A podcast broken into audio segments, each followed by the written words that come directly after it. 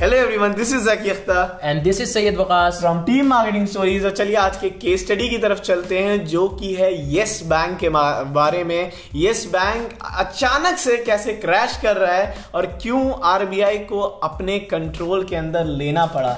इससे पहले कि मैं बताऊं कि यस बैंक के साथ क्या क्या हुआ और कैसे कैसे हुआ, थोड़ा सा पास्ट में चलते हैं। और पास्ट में भी चलने से पहले बताता हूँ यस बैंक आज से दो साल पहले कितना बड़ा बैंक था। इंडिया का फिफ्थ लार्जेस्ट बैंक था आज से दो साल पहले यस बैंक। जी हाँ, और यस बैंक में जो गिरावट आई पिछले दो सालों में वो थी बानवे परसेंट की।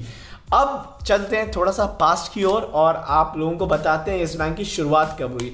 दो हज़ार चार में राणा कपूर और अशोक कपूर ने इस बैंक की शुरुआत की। राणा कपूर बने सीईओ और अशोक कपूर बने चेयरमैन।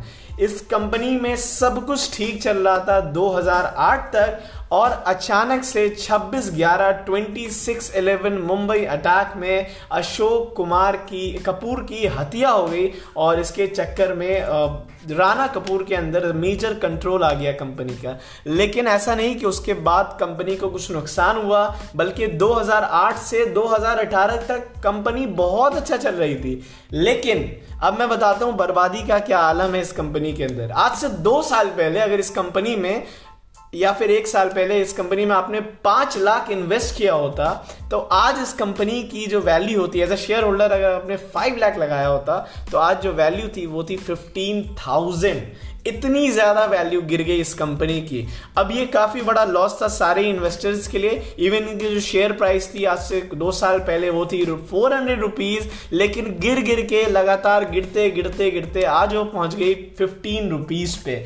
अब ये लॉस एक्चुअली में इतना सारा कैसे हुआ वो तो रीजंस में हम बताएंगे ही, लेकिन इससे पहले मैं आपको बैंकिंग इंडस्ट्री के बारे में बताता हूँ। आप लोगों को बैंकिंग इंडस्ट्री के बारे में नहीं मालूम होगा कि ये कैसे काम करता है। बैंक के अंदर कभी ये नहीं होता कि पहले लॉसेज होते हैं बाद में प्रॉफिट होते हैं। ये एक नॉर्मल स्टार्टअप नहीं है, एक नॉर्मल कंपनी नहीं है। यहाँ पे उल्टा गेम होता है। यहाँ पे पहले होते हैं बहुत सारे प्रॉफिट्स और बाद में होते हैं बहुत सारे लॉसेज।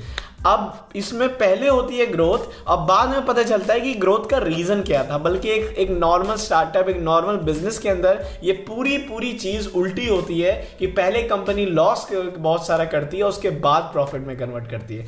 तो ये तो थी यार बैंकिंग इंडस्ट्री के बारे में, थोड़ा सा कंपनी के पास्ट के बारे में। लेकिन वकास, पहले बात आती है इस कंपनी के CEO, chief executive officer Rana Kapoor के ऊपर। इनके बारे में बताओ ये किस तरह बिजनेस करते थे। इसके बाद मैं आपसे रीजन पूछूंगा कि ये कैसे कैसे लॉस बनाना स्टार्ट किया। See Rana Kapoor was a very aggressive businessman. वो बहुत ज़्यादा एग्रेसिव बैंकर थे। उन्हें स्लो चीज़ें पसंद नहीं थी और शायद इसीलिए वो चाहे अपने बैंक के बिजनेस ऑपरेशन हो या बैंक के लोन जो गिव करते थे, लोन देने का तरीका, वो बहुत ज़्यादा एग्रेसिव था, बहुत ज़्यादा तेज़ था। राणा कपूर लोन देना लोगों को जानते थे, चाहे वो प्रॉफिट मेकिंग कंपनी हो या लॉस मेकिंग कंपनी हो, वो कोई ना कोई वे निकाल लेते थे जिसके थ्रू वो लोन दे देते थे। लेकिन इसका मतलब ये नहीं कि वो लोन देने के बाद वो वापस अपना प्रॉफिट लेना नहीं जानते थे।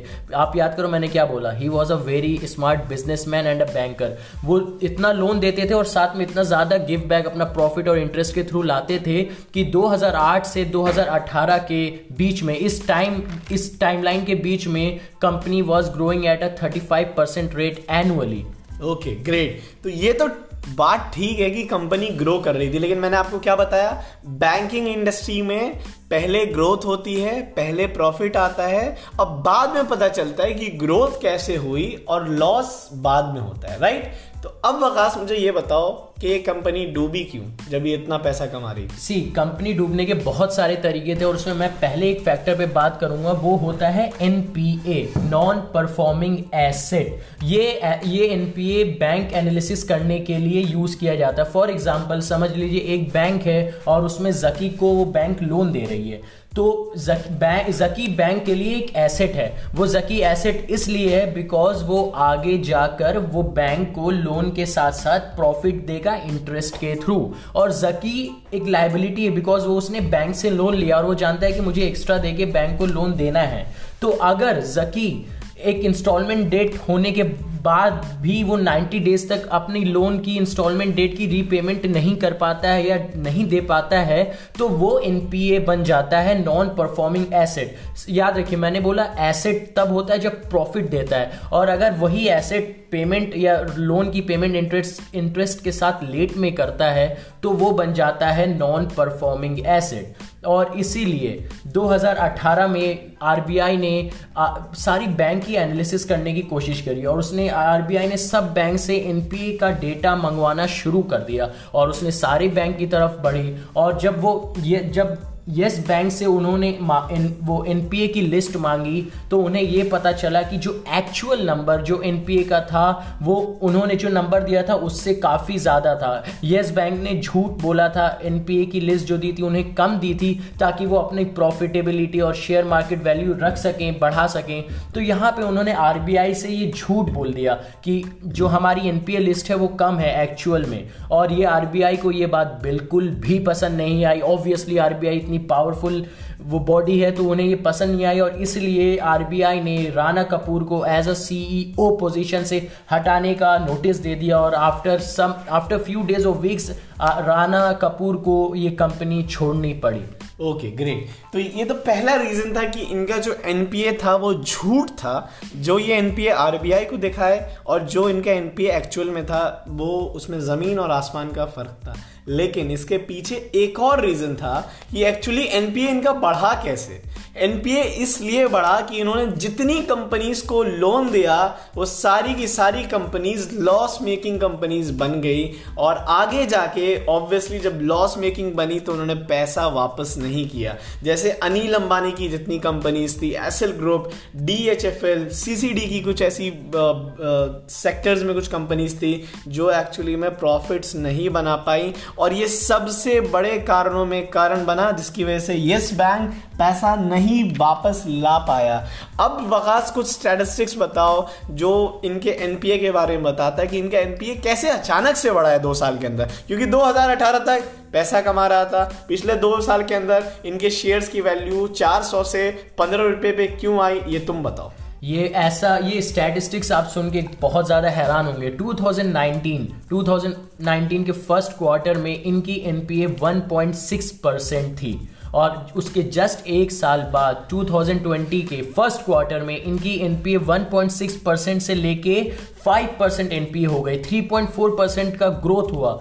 और उसी के साथ साथ just in the second quarter of दो हज़ार बीस एनपीए इनकी पहुंच गई seven point three nine percentage. ये बहुत बहुत ज़्यादा वैल्यू होती है एनपीए की, मतलब इतना ज़्यादा अगर एनपीए हो तो definitely bank is not doing well, bank के पास बहुत सारा डेट होता है। और इसीलिए दो हज़ार उन्नीस में येस बैंक का डेट जो था वो दो लाख इकतालीस हज़ार पाँच सौ करोड़ का था। I will repeat it again, दो हज़ार उन्नीस में येस बैंक की डेट जो थी वो two lakh forty one thousand five hundred crore में थी, जो कि बहुत बहुत ज़्यादा थी। और इसीलिए आरबीआई ने वो एक नया सीईओ भी अपॉइंट किया जब एनपीए बढ़ रहा था, जिनका नाम था रवनीत बिल गिल। और इसके बाद ये और इसके बाद इन्वेस्टर्स भी इनको छोड़ने लगे आरबीआई को और बहुत ज़्यादा परेशानी आने लगी, जिसकी वजह से आरबीआई ने कंट्रोल लेना कंट्रोल ले लिया येस बैंक। और इसके आगे आपको जकी बताएगा। Okay great Waqas, thanks for the valuable information and now I will wrap up. Okay so अभी क्या हुआ, हाल फिलहाल में कुछ ही दिन पहले यानी हमसे कुछ घंटों पहले आरबीआई ने येस बैंक का पूरा पूरा कंट्रोल अपने अंदर ले लिया और सारी मैनेजमेंट को, जो कुछ मेन एग्जीक्यूटिव्स थे उनको चेंज किया। आरबीआई ने अपने मेन आदमियों को येस बैंक के अंदर भेजा कि भाई आप लोग जाओ, आप लोग वहाँ की अर्थव्यवस्था ठीक करो। और सबसे पहला जो आरबीआई ने स्टेप उठाया है ताकि ज़्यादा पैसे येस बैंक से नहीं निकल सके, उसमें यह है कि fifty thousand withdrawal limit per month की लगा दी है।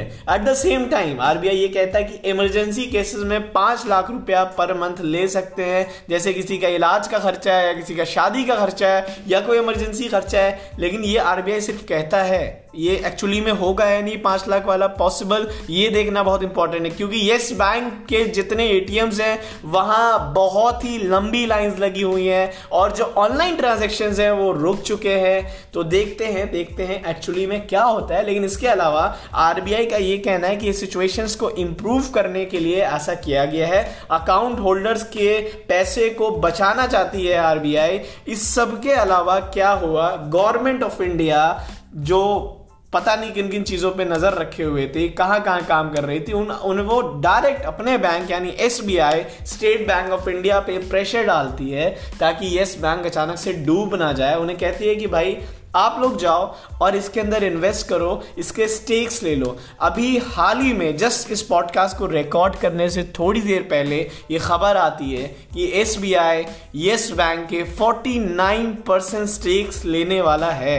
ये अभी आरबीआई के ड्राफ्ट के थ्रू ये खबर आई है, अभी ये श्योर नहीं है कि इन्होंने ले ही लिया है, लेकिन मोस्ट प्रोबेबली उनचास परसेंट एसबीआई स्टेक्स लेगा और एसबीआई उसके बाद येस बैंक को इम्प्रूव करेगा और देखते हैं ये प्रॉफिटेबिलिटी में चेंज कर पाता है या नहीं। लेकिन फिलहाल जो चीज़ देखने की है वो ये है कि गवर्नमेंट ऑफ इंडिया ने ज़बरदस्ती प्रेशर डाला अपने बैंक स्टेट एसबीआई को यानी स्टेट बैंक ऑफ इंडिया को और उनसे चाहा कि ये इन्हें प्रॉफिटेबिलिटी में कन्वर्ट कर दे।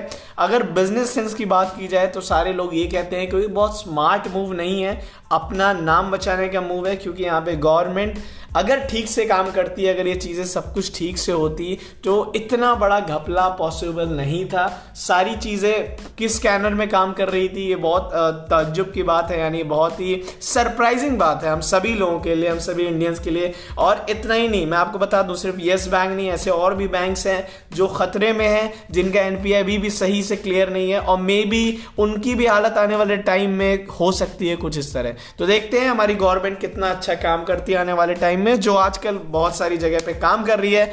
Okay, that's all. होप आप लोगों को मजा आया हो, थोड़ा सा बैकएंड पता चला हो येस बैंक का और थोड़ी रियलिटी पता चली हो हमारे भारतीय भारत सरकार की, किस तरह वो काम कर रही है और किस तरह हमारे बैंक्स लूट रहे हैं। हमारा रियल स्टेट ऑलरेडी जा चुका है, काफ़ी ख़राब माहौल है, हमारा एग्रीकल्चर का काफ़ी ख़राब माहौल है, इकोनॉमी का बहुत ख़राब माहौल है और साथ में अगर बैंक्स भी अगर ढक ढक गिरने लगे तो पता नहीं हमारा देश कहाँ जाएगा। ट्रिलियन डॉलर, फाइव ट्रिलियन की इकोनॉमी तो दूर की बात है, फिलहाल अपनी जो ट्रिलियन डॉलर की इकोनॉमी है वो हम बचा लें, वही बड़ी बात होगी। Okay, that's all. होप आप लोगों को इस पॉडकास्ट में मज़ा आया हो। जो लोग इस पॉडकास्ट को गूगल या स्पॉटिफाई पे सुन रहे हैं वो लोग कर लें यार माँ कैश फेवरेट, और जो लोग एप्पल पे सुन रहे हैं आप लोग तो यार रिव्यू भी कर सकते हो, कमेंट भी कर सकते हो हमारे अपने फीडबैक को, तो वो लोग प्लीज़ यार अपने फीडबैक कमेंट करें, जो भी ऑप्शन आता है आपके एप्पल डिवाइसेस पे।